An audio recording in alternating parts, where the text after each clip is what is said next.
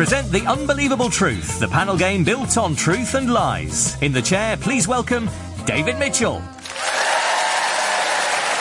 Hello and welcome to The Unbelievable Truth, the panel show about incredible truths and barely credible lies. I'm David Mitchell. This evening's panel were recently described to me by the producer as four up and coming comedians, by which I'm afraid he just meant that they were out of bed and on their way. Please welcome Susan Calman, Lloyd Langford, Josh Widdicombe, and David O'Doherty. The rules are as follows. Each panelist will present a short lecture that should be entirely false, save for five pieces of true information which they should attempt to smuggle past their opponents, cunningly concealed amongst the lies. Points are scored by truths that go unnoticed, while other panelists can win points if they spot a truth, or lose points if they mistake a lie for a truth. First up is Lloyd Langford. Lloyd is from Port Talbot in Wales. Looking slightly run down and often shrouded in smoke, Lloyd is a very popular comedian. Lloyd, your subject is fakes, described by my encyclopedia as counterfeit items or behaviour intended to mislead, deceive, or defraud. Off you go, Lloyd. Fingers on buzzers, the rest of you. Female brown trout fake orgasms to encourage males to ejaculate prematurely, which is why from now on I'm going to take a spare pair of pants whenever I go fishing. One of, I'm going to go straight in there. Brown trout. Absolutely. The lady brown trout pretends to have had the lady moment. You're absolutely right. Yes. Yeah. Um, in 2001, research conducted by biologists from Sweden's National Board of Fisheries found that the female trout faked orgasms in 69 cases out of 117. The uh, slight titter at the number 69. the, the trout mate by simultaneously releasing sperm and eggs, but often the female trout will perform the mating ritual of quivering violently with an open mouth, but refrain from releasing eggs, while the male always releases its sperm. It's thought this trick allows the females to avoid mating with undesirable males. But they're, they're yeah. still doing it. From the male trout's point of view, it's sort of win-win. Yeah. yeah. in, uh, in human terms, it's known as your 20s. One of the earliest instances of scamming concerns the Bible and the now excised Paul's eighth letter to the Corinthians. Bored by the dryness of their previous correspondence, Paul adopted the persona of a Nigerian prince and promised the Corinthians a large amount of shekels in return for a small admin fee. Before the 2003 invasion of Iraq, the CIA debated flooding the country with a faked video depicting Saddam Hussein having sex with a teenage boy. Josh. Yeah, I think they probably did. That's just the kind of thing they get up to. They didn't, but it is true that they considered it, mm. which is what Lloyd said. Yeah. So, mm. well done, you get a point. Mm. Um, uh, the CIA planned the video to look like grainy hidden camera footage with the intention of shaming the former Iraqi dictator. However, a video was made showing Osama bin Laden and his followers sitting around a campfire, getting drunk and talking about having sex with boys. According to one CIA official, neither would have been effective because the target audience would not have viewed the act as taboo. The film, entitled Oiled Up Dictator Weapons of Ass Destruction, is currently available on Netflix. Silent movie star Harold Lloyd blew off part of his hand while fooling around with what he thought was a fake prop bomb. It wasn't. His famous stunt in Safety Catch, 1925, where Lloyd precariously hangs off the clock hands of Big Ben, was facilitated by Lloyd's ability to magnetize his replacement metal fingers. There are more fake doctors practicing in India than real ones. Josh. I think the fake doctors to the real ones in India, it just felt. Was it, was it, it someone in the audience going, "Yeah, that's true"? no, uh, do you know what? I saw Susan consider it, and I thought, ah. if she's considering it, then I can get in on the ground floor here, and yeah. so I'm going for it. You're absolutely right. Wow. There are. Um, there are 40,000 fake doctors operating in Delhi alone, according to K.K. Kohli, chair of the Anti Quackery Committee of the Delhi Medical Council. So Josh's tactic is now to watch me rather than listen to the That, lecture. that is that is Yeah. just what that's my tactic in life. Mother Teresa's personal physician of 39 years was later revealed to be a fraudulent plumber from Lucknow who figured a woman that close to God wouldn't need too much looking after. Suspicions arose after he tried to install a washer to combat a urinary infection.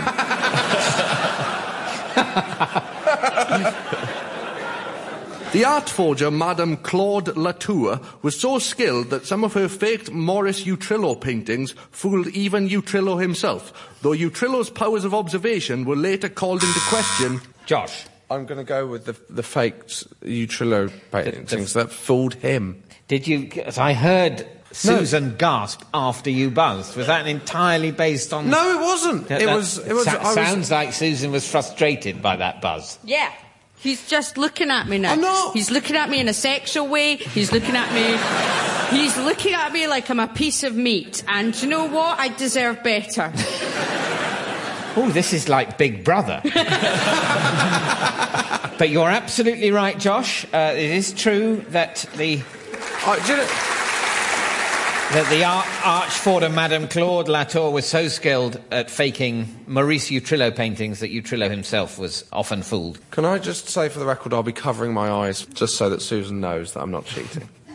I know you're not cheating, Josh. I know you're not cheating, Josh. It's just, it's just about flirting. It's just about harmless flirting. You know what I mean? it's nothing just harmless. It's not actually cheating. It is, he is allowed to look at you He is, in, and in order does. to derive advantage in the game Yeah. if he believes that it would No, do and so. listen, it's absolutely right. You know when you watch Moonlighting and there was just such sexual chemistry between the two people that it turned into kind of almost an aggression? That's what I think you're seeing between Josh and I tonight. I mean, I'm practically pregnant with the testosterone. Now, the rest of us are hugely aroused just watching the pair of you. It's, it's, um, if only you could see us at home. Uh, I, I look. I've said it. I've said it for several years. I think the show would go quicker if we wore clothes. But, um, you know, Jon Jon Naismith, the producer, he's got his standards. He's got his system. He's gone. He's come too far in show business to stop now. Um, anyway, Lloyd. Comedian Steve Martin paid $1.3 million for a faked Mona Lisa, specifically because a quirk of the artwork means it is the ears rather than the eyes that follow you around the room. Thank you, Lloyd. Oh,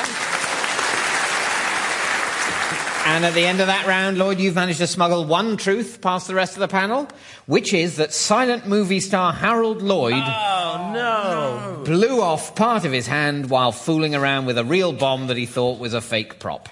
Harold Lloyd lost his right thumb and forefinger in the 1919 accident just as his career was starting to take off. Lloyd would hide his disability with expensive flesh-coloured prosthetic gloves whenever photographed. And that means, Lloyd, you've scored one point.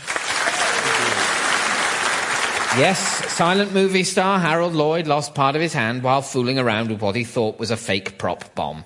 It wasn't, and he had to hastily commission a black sign with white writing saying, ARG. In 2007, a clerical error led a court in Naples to summons Donald Duck, Mickey Mouse, and Tweety Pie to the trial of a man accused of faking cartoon products.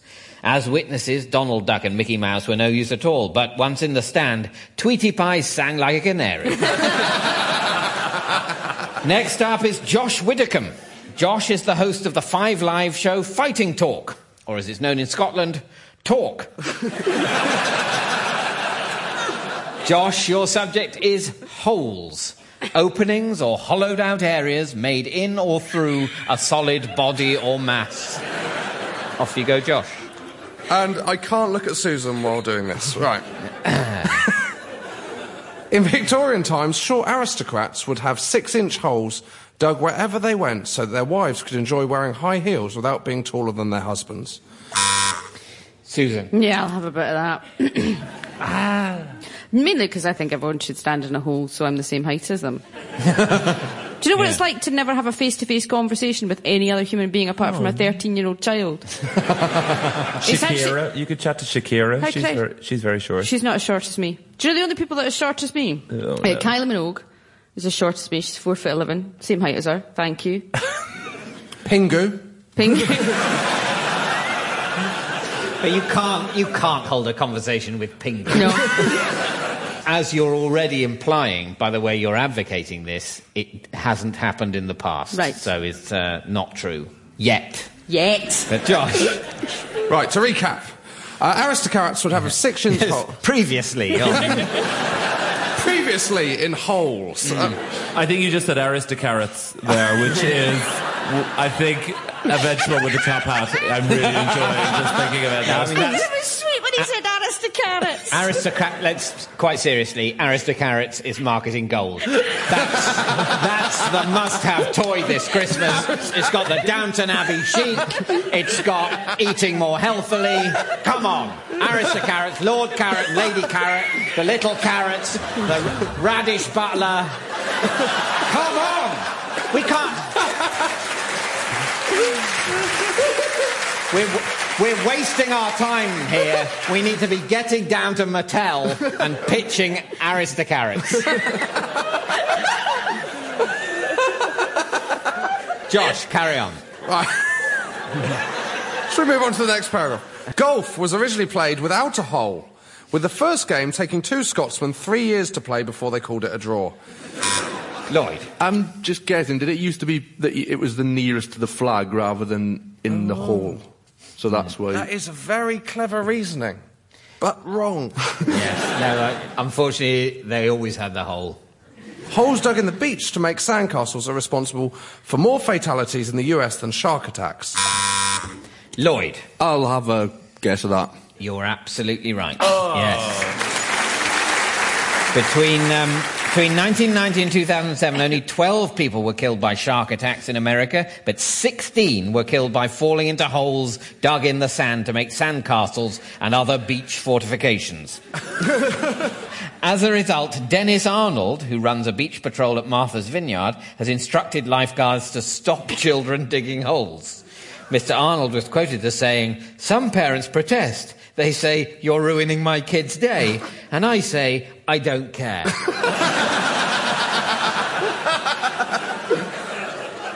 Every 10.5 seconds, someone somewhere in Britain starts to dig a hole in the road. Lloyd. Does someone in Britain dig a hole every 10.5 seconds? No. Uh, yes. Yes. Um, according to the Department of Transport, there are around 3 million roadworks carried out in Britain every year, which works out as one every 10.5 seconds, or an average of 8.3 roadworks per kilometre of road. It is thought by some theorists that every great character in children's literature has been based on a different type of hole making equipment. Charlie Bucket was based on Roald Dahl's Spade. The Very Hungry Caterpillar was written about Hole Punch. And Aslan's adventures at the back of the wardrobe were inspired by an electric drill C.S. Lewis owned that looked like a lion. Susan. Yes. One of them was right. Could I, and, and I accept I'm just being sexist, could, could I trouble you for which one you think? One or ones might be true? Uh, yes, you, you may trouble me for that. And I believe that the one that is uh, correct there is the very hungry caterpillar. Oh my goodness. No. Sorry. You're absolutely right. Yes. Author Eric Carle has admitted that the inspiration for the best-selling book came from punching holes in paper. Originally, the story starred a bookworm and was called A Week with Willy the Worm. Risky. Um, before Carle's editor suggested a caterpillar might be less creepy, more appropriate. The hole in donuts is widely believed to have been invented by a sea captain in order to thread them onto the spokes of his ship's wheel. The hole in polos, which is the exact size of a pencil, was invented as a measurement to judge if an animal was a mouse or a rat. As everyone knows, the only difference between these two creatures is a mouse can fit through a hole as wide as a pencil, where a rat can only fit through a hole as wide as a laptop. Susan. I had uh, Rentokil round because we've got mice, and he used a pencil to see where the mice were coming in from. So it's the pencil one is correct. You're absolutely right. Yes. Yes. The, uh, the Rentokil man came round because they chewed through the electrical wires, and the Rentokil man said, You should get a cat. And he turned round, and my three cats were sitting on the sofa just going, I don't think so. Thanks very much. So we've still got mice and cats that can't be bothered because I don't want to kill the mice. I just don't want them to chew the wires. So Is there is there a way of uh, successfully removing their teeth? Yeah, I think. I mean, there is a there is a way, but I think it's quite labour intensive. I think it involves catching a mouse, uh, sedating it, and taking it to some sort of veterinary dentist. That's Which, not, that's when you've not- got, if you say have fifty or sixty in the house, then Yeah. that's a really It's that's a a, bit big much. job. And then actually, you think you've got these fifty toothless mice running around the place. You spend your whole time liquidizing cheese. it's not worth it. Choose Dairylea. Dairylea, yeah. well, so, or, yeah. or brie, something They like could that. probably gum down a brie. couldn't they? yeah, it's actually not as big a problem as I thought. um, um, and that's the end of Josh's lecture. Um, and uh, at the end of that round, Josh, you've managed to smuggle one truth past the rest of the panel, which is that the hole in donuts is widely believed to have been invented by a sea captain in order to thread them onto the spokes of his ship's wheel. In the mid 19th century, Captain Hanson Gregory is said to have poked a hole in a deep fried dough ball during a storm as he needed both hands on the ship's wheel. Um, and that means, Josh, you've scored one point. Next up is Susan Calman. Susan joins us in the aftermath of the Scottish independence referendum. A messy conflict between the eyes and the nose. Rather like Gordon Brown's face. So- Susan, your subject is the cat or house cat, a small domesticated feline known for its thick fur, whiskers, and ability to catch rodents. Off you go, Susan. When I was 20, I fell out of a tractor and was knocked unconscious. When I came to, I found myself in a cave. As my eyes adjusted, I saw that I was surrounded by hundreds of cats. They took to me immediately because I had a university degree, a sure sign of a cat person. I wasn't frightened by the cats. They told me they only attacked humans when you two came on the radio. Or when there was a Tom Cruise or Hugh Grant film on, as apparently Tom is allergic to cats. Lloyd. Is Tom Cruise afraid of cats? Uh, he is allergic to cats. Okay, so that's Susan what I've said. guessed So you can, yeah, you can have a point for that. um, other cat allergy sufferers include Bill Clinton, Sigourney Weaver, Billy Bob Thornton, and George Clooney. Occasionally, the cave cat scratched my arms. I didn't mind. Cats have done far worse. In Hampshire, there's a bylaw that prohibits anyone letting a cat out of the house without a muzzle, since a fierce moggy once attacked seven postmen. Point of information, if you're ever attacked by a cat, the best way to defend yourself is to punch it in the nose. Josh. Nose. I think you should punch a cat in... Well, I don't think you should punch a cat in the nose. Actually, I do, just to test the theory. Uh, that is not the best way to defend yourself against a cat. I'm told Well, by haven't my tried notes. it. No. I'm told by my notes here the best way to defend yourself from a cat is to strangle it.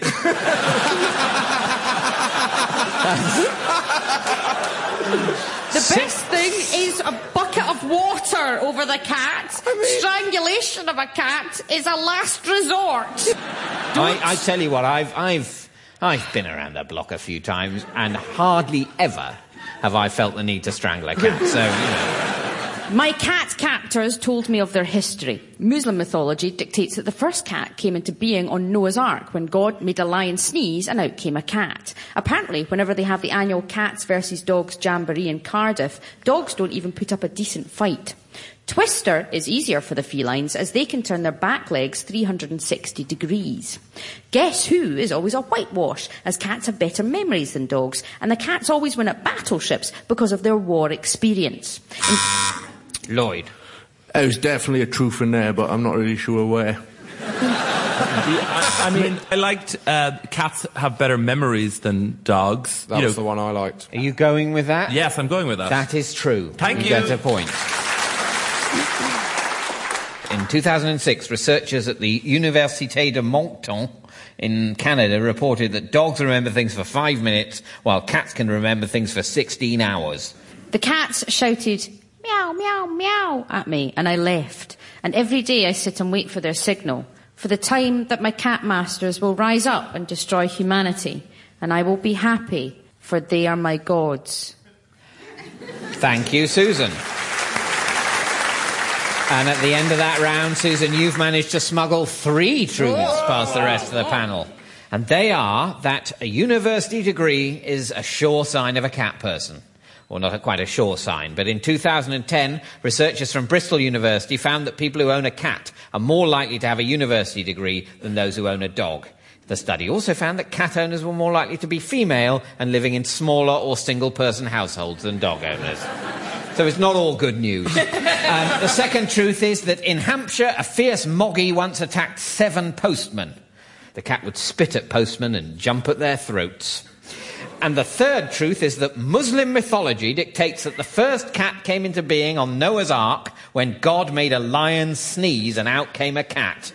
According to Muslim mythology, the cat was created by God in response to Noah's concern at the increasing number of mice on board the ark. He just needed a good veterinary dentist. um,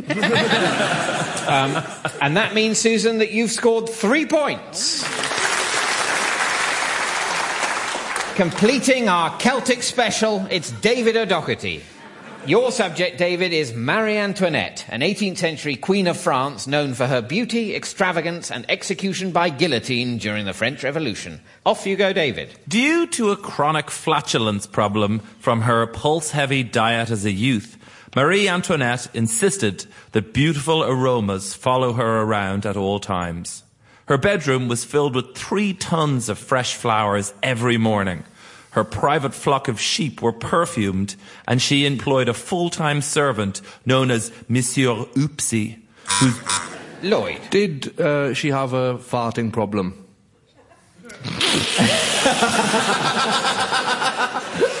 Um, I'm looking at that as a glass half empty. This is my finest hour, I think.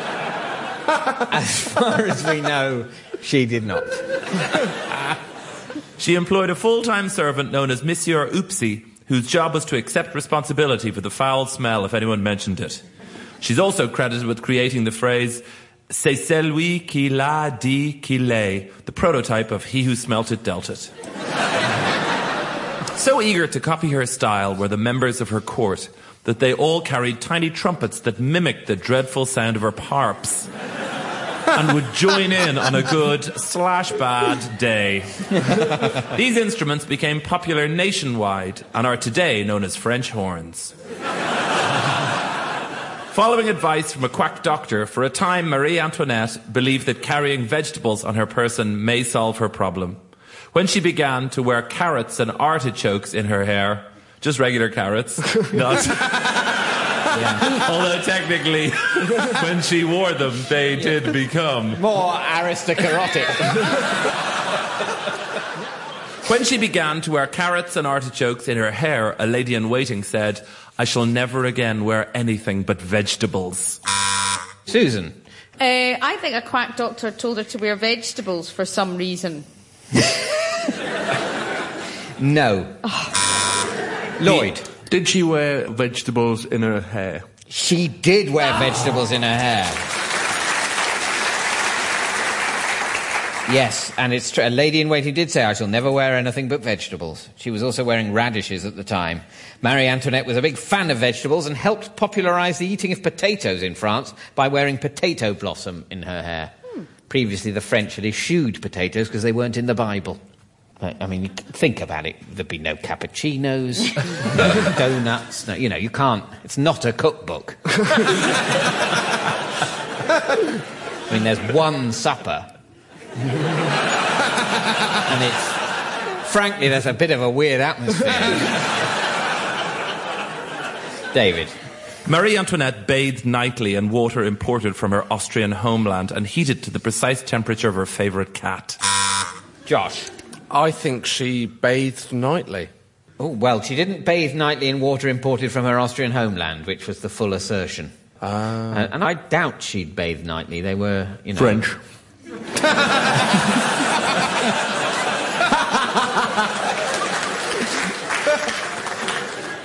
it was said that she bathed only in carbonated water, but modern commentators now believe the water may not have been carbonated when she stepped into it and became carbonated as a consequence of her chronic ailment.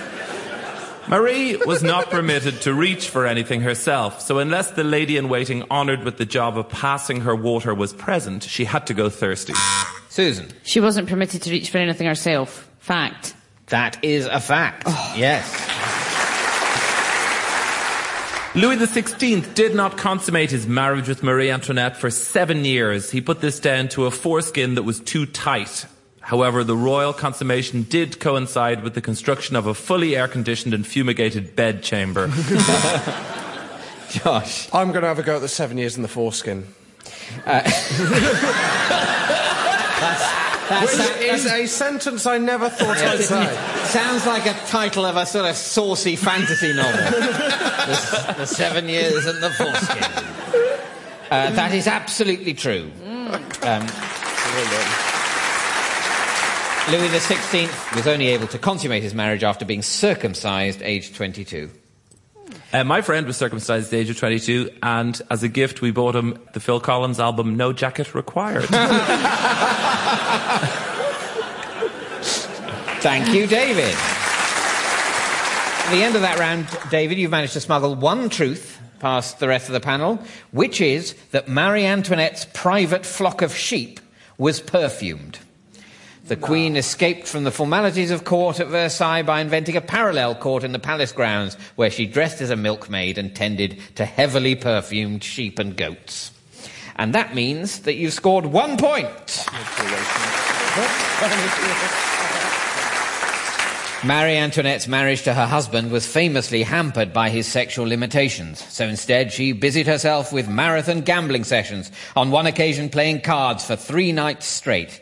Hang on, this all seems worryingly familiar.